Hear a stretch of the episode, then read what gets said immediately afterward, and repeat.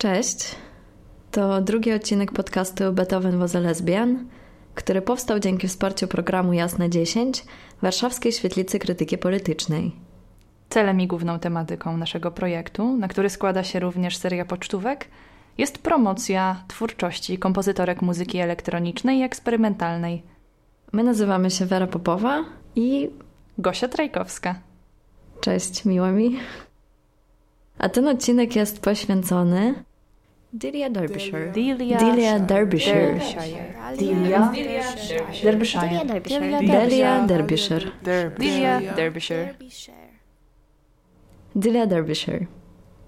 Niezwykła osoba, kompozytorka, pionerka muzyki elektronicznej, eksperymentatorka i przedstawicielka unikatowej awangardy i rewolucji muzycznej, która została zauważona dopiero post factum, po kilkudziesięcioleciach. Tak, Delia niestety cierpi na przypadłość, na którą cierpi wielu artystów i artystek, e, którzy za życia nie byli tak bardzo doceniani, jak doceniani są po swojej śmierci. Tak, dlatego ten podcast, e, przygotowania do tego podcastu wiązały się z tym, że mm, przygotowując jakieś biografie i czytając artykuły o Dili, spotkałyśmy się z tym, że jest bardzo mało informacji o jej biografii i te wszystkie artykuły w różnych językach, które znamy, e, są dość podobne. Te same daty, te same anegdotki. E, więc jest dość mało tej informacji, ale jest bardzo dużo twórczości, która, która pozostała po Dili i głównie na niej skupimy dzisiaj swoją uwagę. Tak, a twórczość była naprawdę niesamowita i super ciekawa. e, Jak się okazuje, bardzo pionierska, e, więc spróbujemy trochę się podzielić nią z Wami.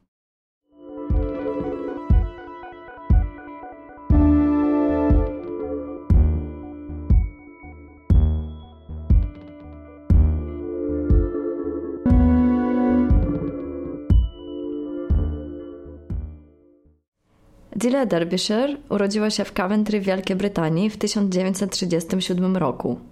Uczyła się w Cambridge, gdzie uzyskała dwa dyplomy. Jeden z matematyki, a drugi z muzyki, e, specjalizując się w historii muzyki średniowiecznej i współczesnej. Tak, warto wspomnieć, że w latach 50. ubiegłego wieku kobiety stanowiły mniej niż 10% wszystkich studentów. Muzyka elektroniczna nie znajdowała się w latach 50. w programie nauczania, ale zainteresowanie Dili tą dziedziną jednak stopniowo rosło.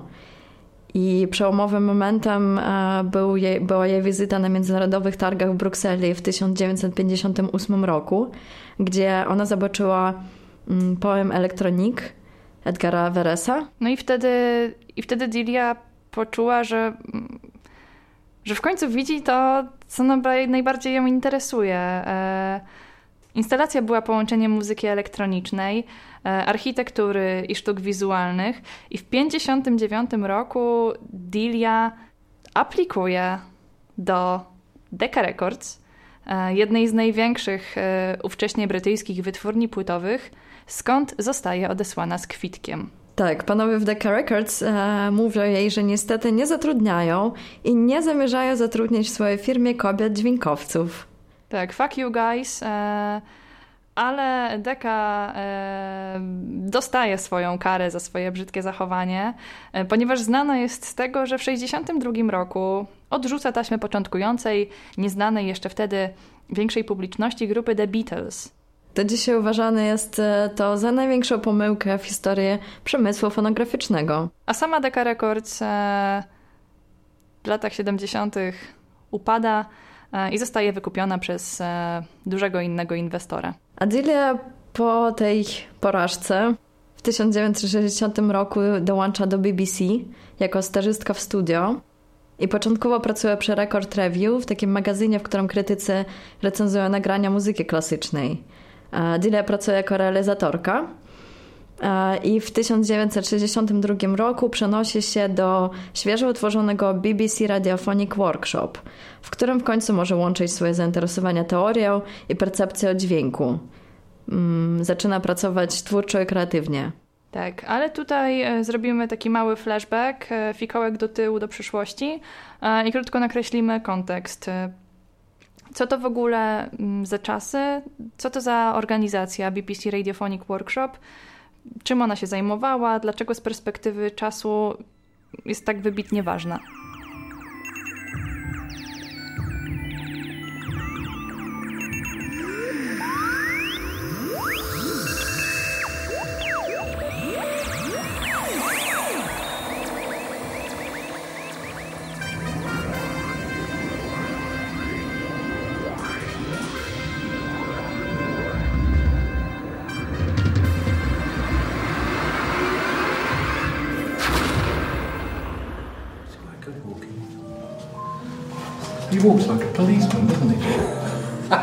Give a great, big, warm welcome to my friends and colleagues from the Radiophonic Workshop.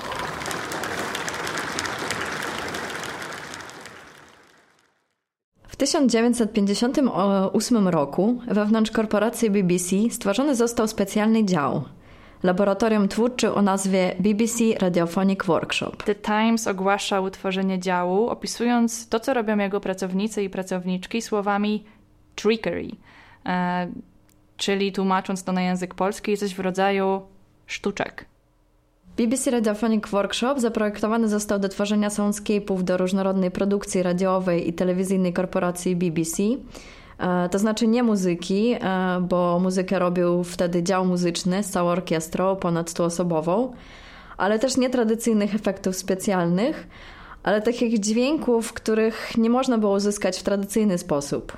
Pracownicy i pracowniczki BBC Radiophonic Workshop miały i mieli nagrywać dźwięki zupełnie codziennych e, przedmiotów i przekształcać je za pomocą manipulowania taśmą magnetofonową e, w nienaturalne, fantastyczne, e, czasami dziwaczne pejzaże dźwiękowe.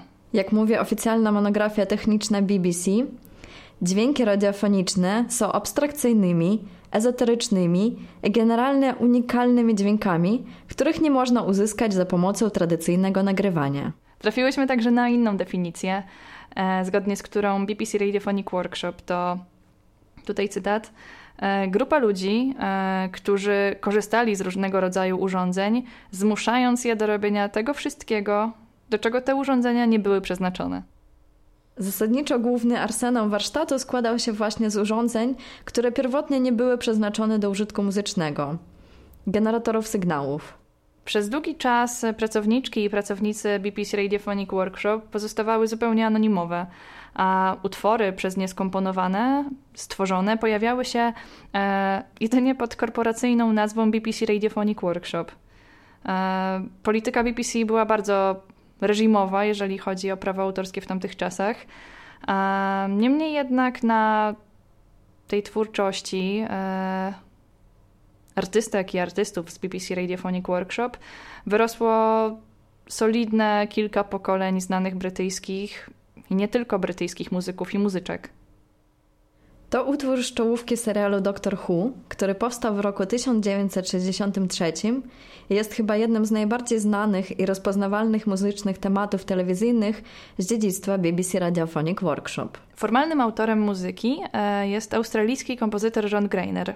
Chociaż jest on jedynie autorem jej partytury, czyli zapisu nutowego. Tak, a za bezpośrednie brzmienie oparte na analogowej realizacji odpowiedzialna jest właśnie Delia Derbyshire. Zgodnie z zaleceniem producentu serialu, utwór miał być przyjazny, lecz dziwny. Familiar yet different. Tak, Delia mm, nagrywała każdą nutę do tego utworu osobno, korzystając z różnych urządzeń, które znajdowały się w dyspozycji BBC Radiophonic Workshop – E, następnie przetwarzała je poprzez wielokrotne przegrywanie, aż do momentu, gdy uzyskała pożądany dźwięk. Potem wycinała i sklejała kawałki taśmy, tak aby powstała linia melodyjna dla każdego instrumentu, a na koniec e, skomponowała całość uruchamiając jednocześnie odtwarzanie na kilku magnetofonach, a na jednym tylko nagrywanie.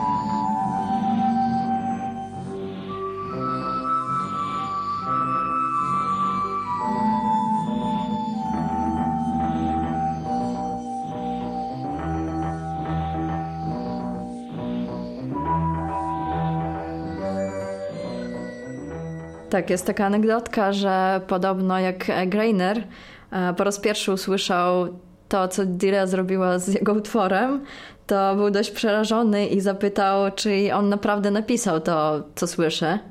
E, na co Dilia dość skromnie odpowiedziała, że no, większość.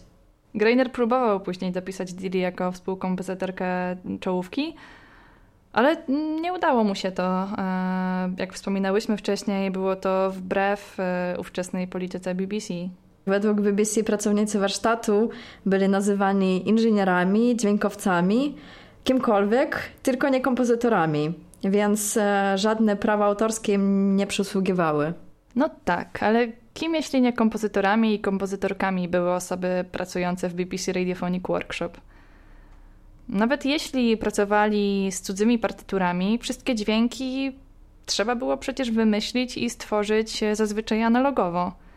Była to przecież epoka przed masowym rozpowszechnianiem się mm, syntezatorów. Dilia na przykład każdą nutę tworzyła indywidualnie poprzez ręczne manipulowania taśmą analogową, korzystając z mechanizmów takich jak przyspieszanie i zwalnianie segmentów, co zmieniało tembr i wysokość dźwięku, filtrację górno- i dolnoprzypustowy, cięcie i sklejanie, cięcie, cięcie i sklejanie, puszczanie od tyłu, mówię, lupowanie, lupowanie poprzez sklejanie końcówek taśmy, wycinania fragmentów, czyli dzisiejsze samplowanie, samplowanie dodawania echa i innych efektów.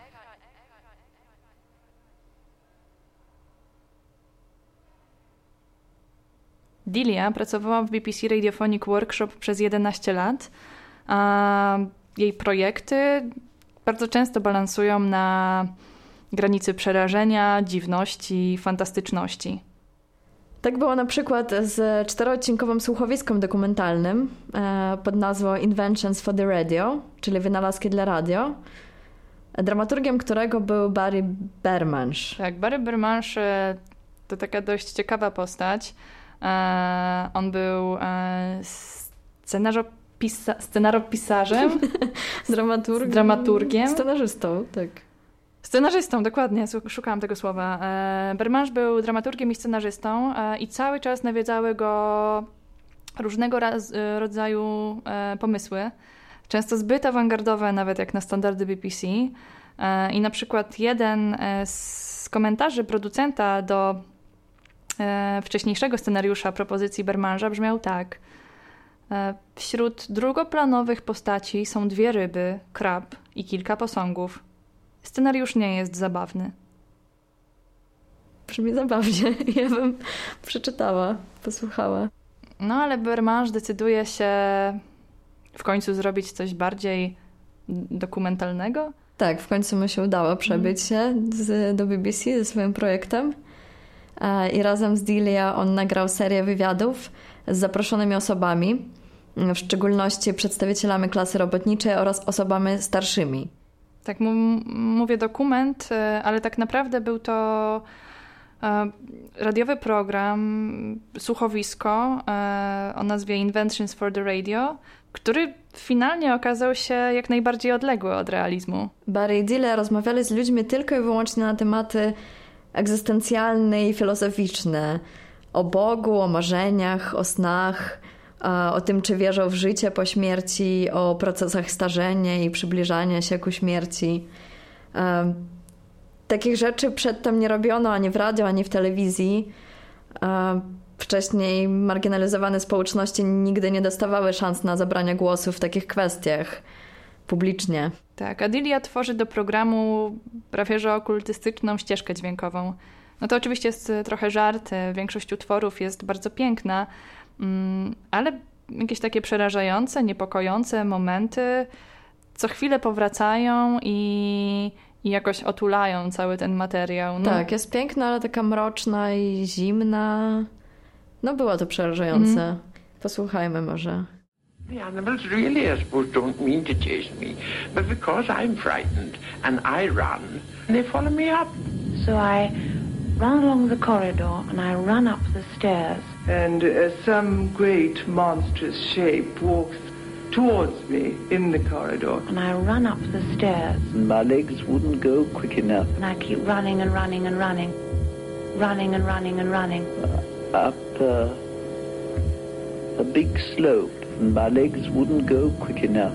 I was running and I was being chased. There was somebody after me, chasing me.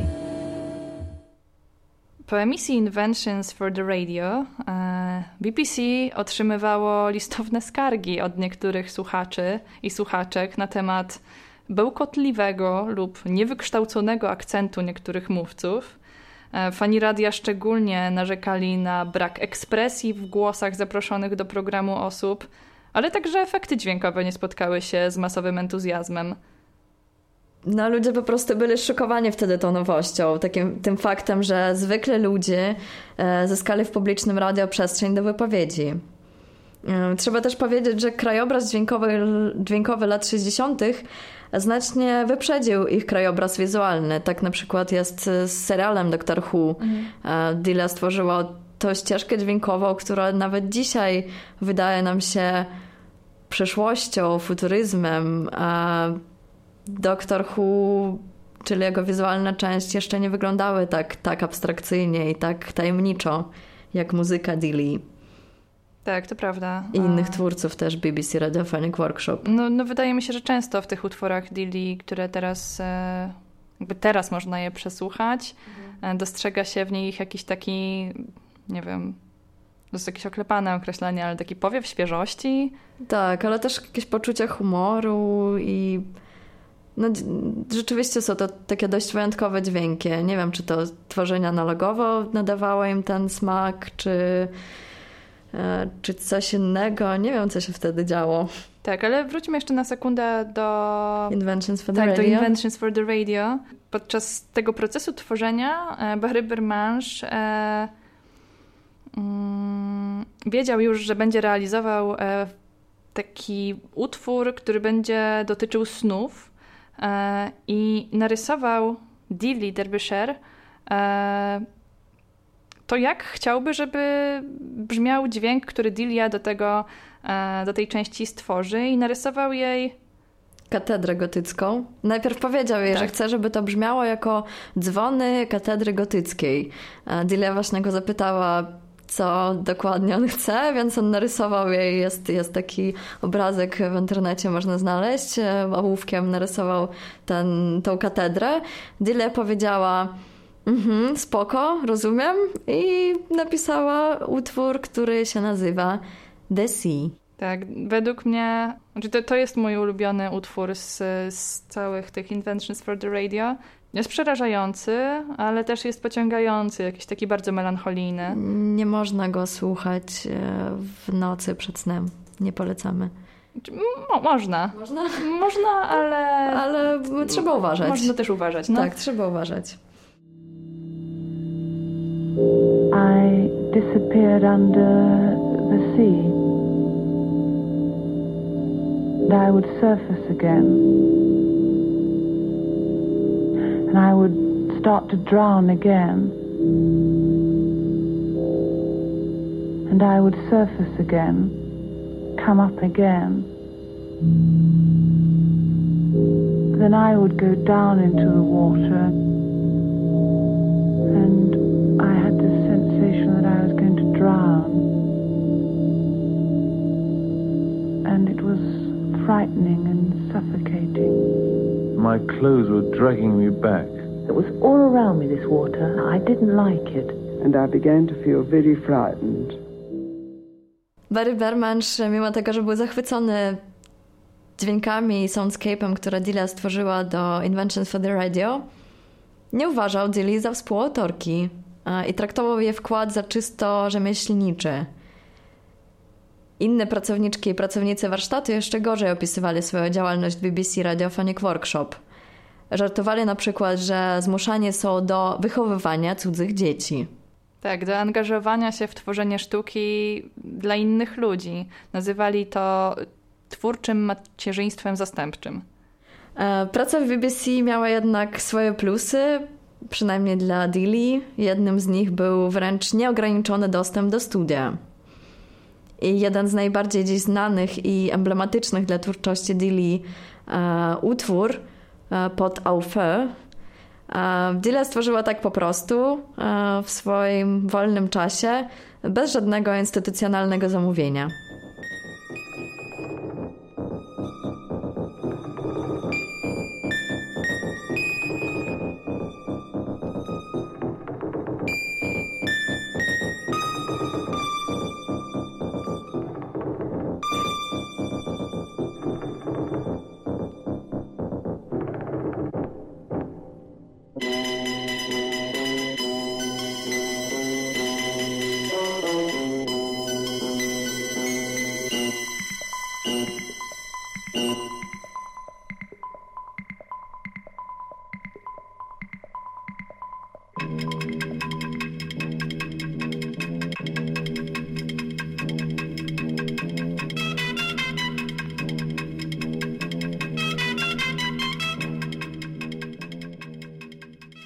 Dilia i inne pracowniczki i pracownicy BBC Radiophonic Workshop zaczęli być uznawani za jakieś niezależne jednostki dopiero w latach 70., kiedy dyktat BBC zaczynał trochę słabnąć.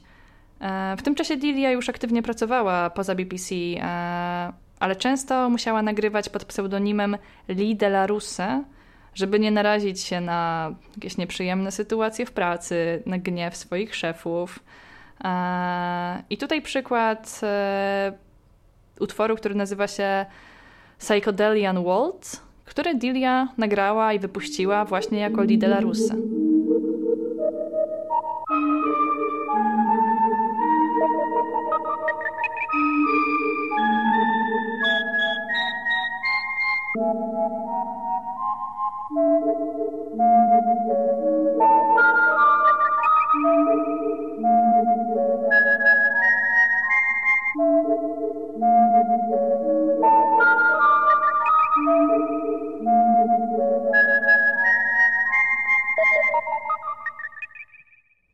Jednym z jej bardzo ciekawych projektów e, poza BBC mm, jest album zespołu White Noise, e, który się nazywał Electric Storm i był stworzony w 1969 roku. Mm, nad nim Delia współpracowała razem z Brianem Hodgsonem i Davidem Warhausem. To był dość wyjątkowy album, e, taki bardzo wyrafinowany elektropsychodelik, wykonany bez pomocy syntezatorów, ręcznie, za pomocą ostrzy i innych przypadkowych rzeczy. Wyprodukował go dość duży label, e, który nazywał się Island. E, ogólnie album sprzedawał się dosyć kiepsko, e, chociaż dzisiaj uważany jest za klasykę eksperymentalnej, psychodelicznej pop muzyki. I słusznie. Jeśli na przykład utwór pod OFE brzmi jak prekursorka IDM, E, to na przykład niektóre utwory z Electric Storm przypominają trip hop, e, którego powstania datuje się na lata 90. Tutaj na przykład pierwszy track z albumu e, Love Without Sound.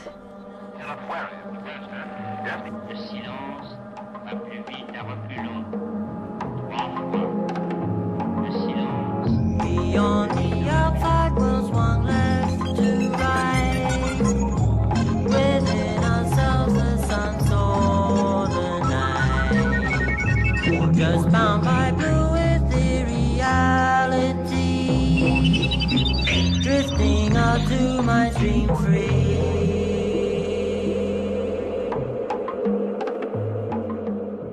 Ciekawostką jest, że druga część płyty, płyta miała dwie części, druga część płyty White Noise e, składa się z mniej ustrukturalizowanych utworów, e, które przypominają trochę bardziej takie dźwiękowe kolaże.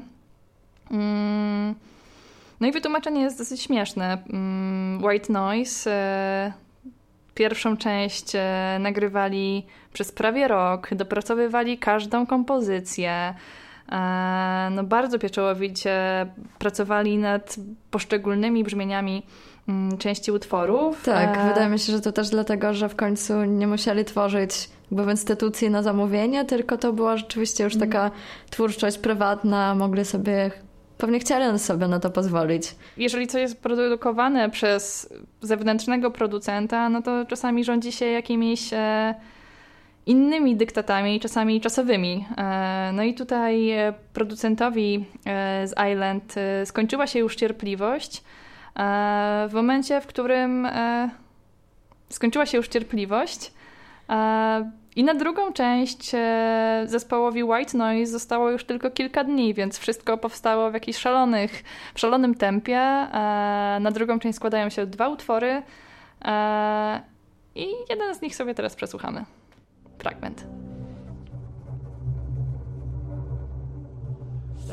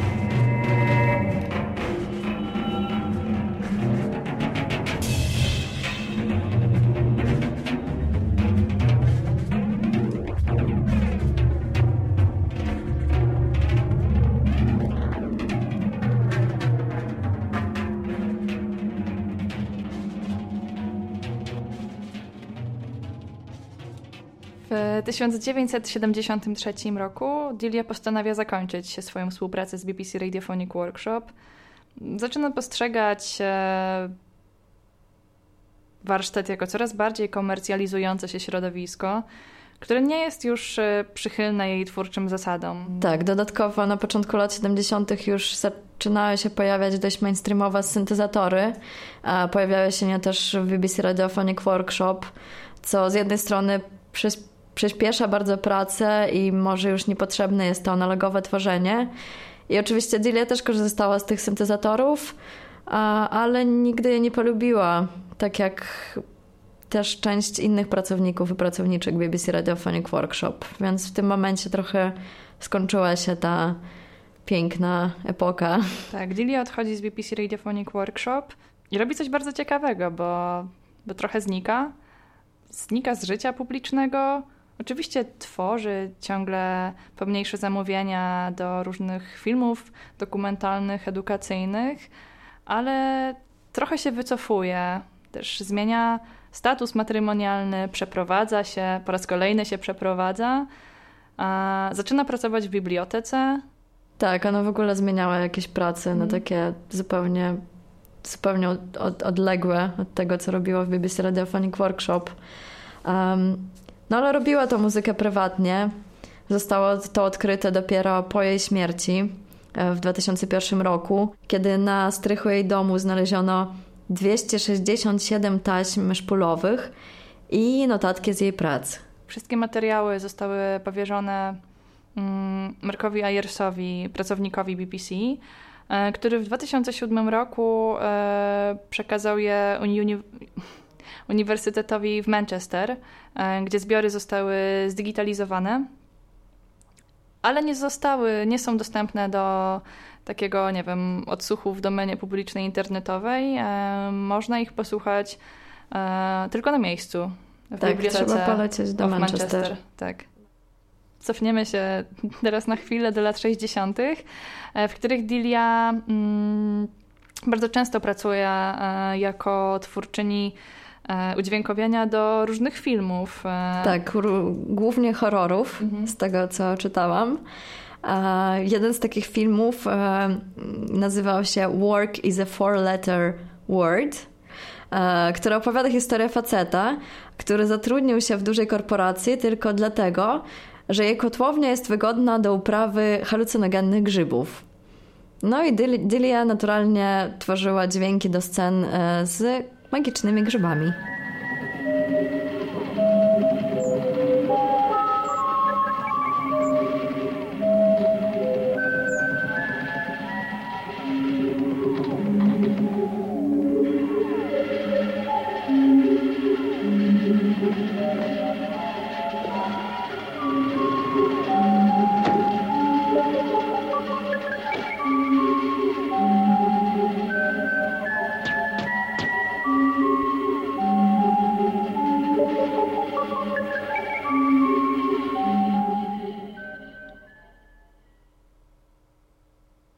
Na koniec dzisiejszego podcastu posłuchamy utworu o nazwie Bugs Air e, i przeczytamy kilka ładnych komentarzy, które znajdują się pod tym utworem.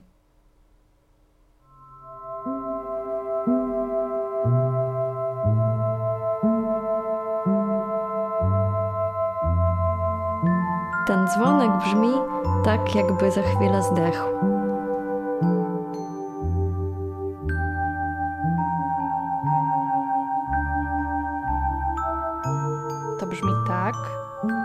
Cały świat spadał w przepaść, ale pozostawał w całości.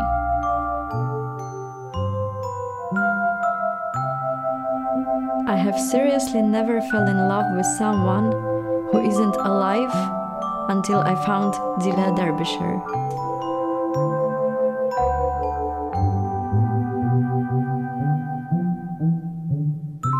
This music makes me want to sleep but I can't stop listening to it, so I stay awake, but so very, very chilled.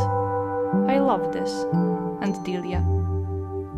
If she was that experimental back then, imagine what she'd be producing now. A legend.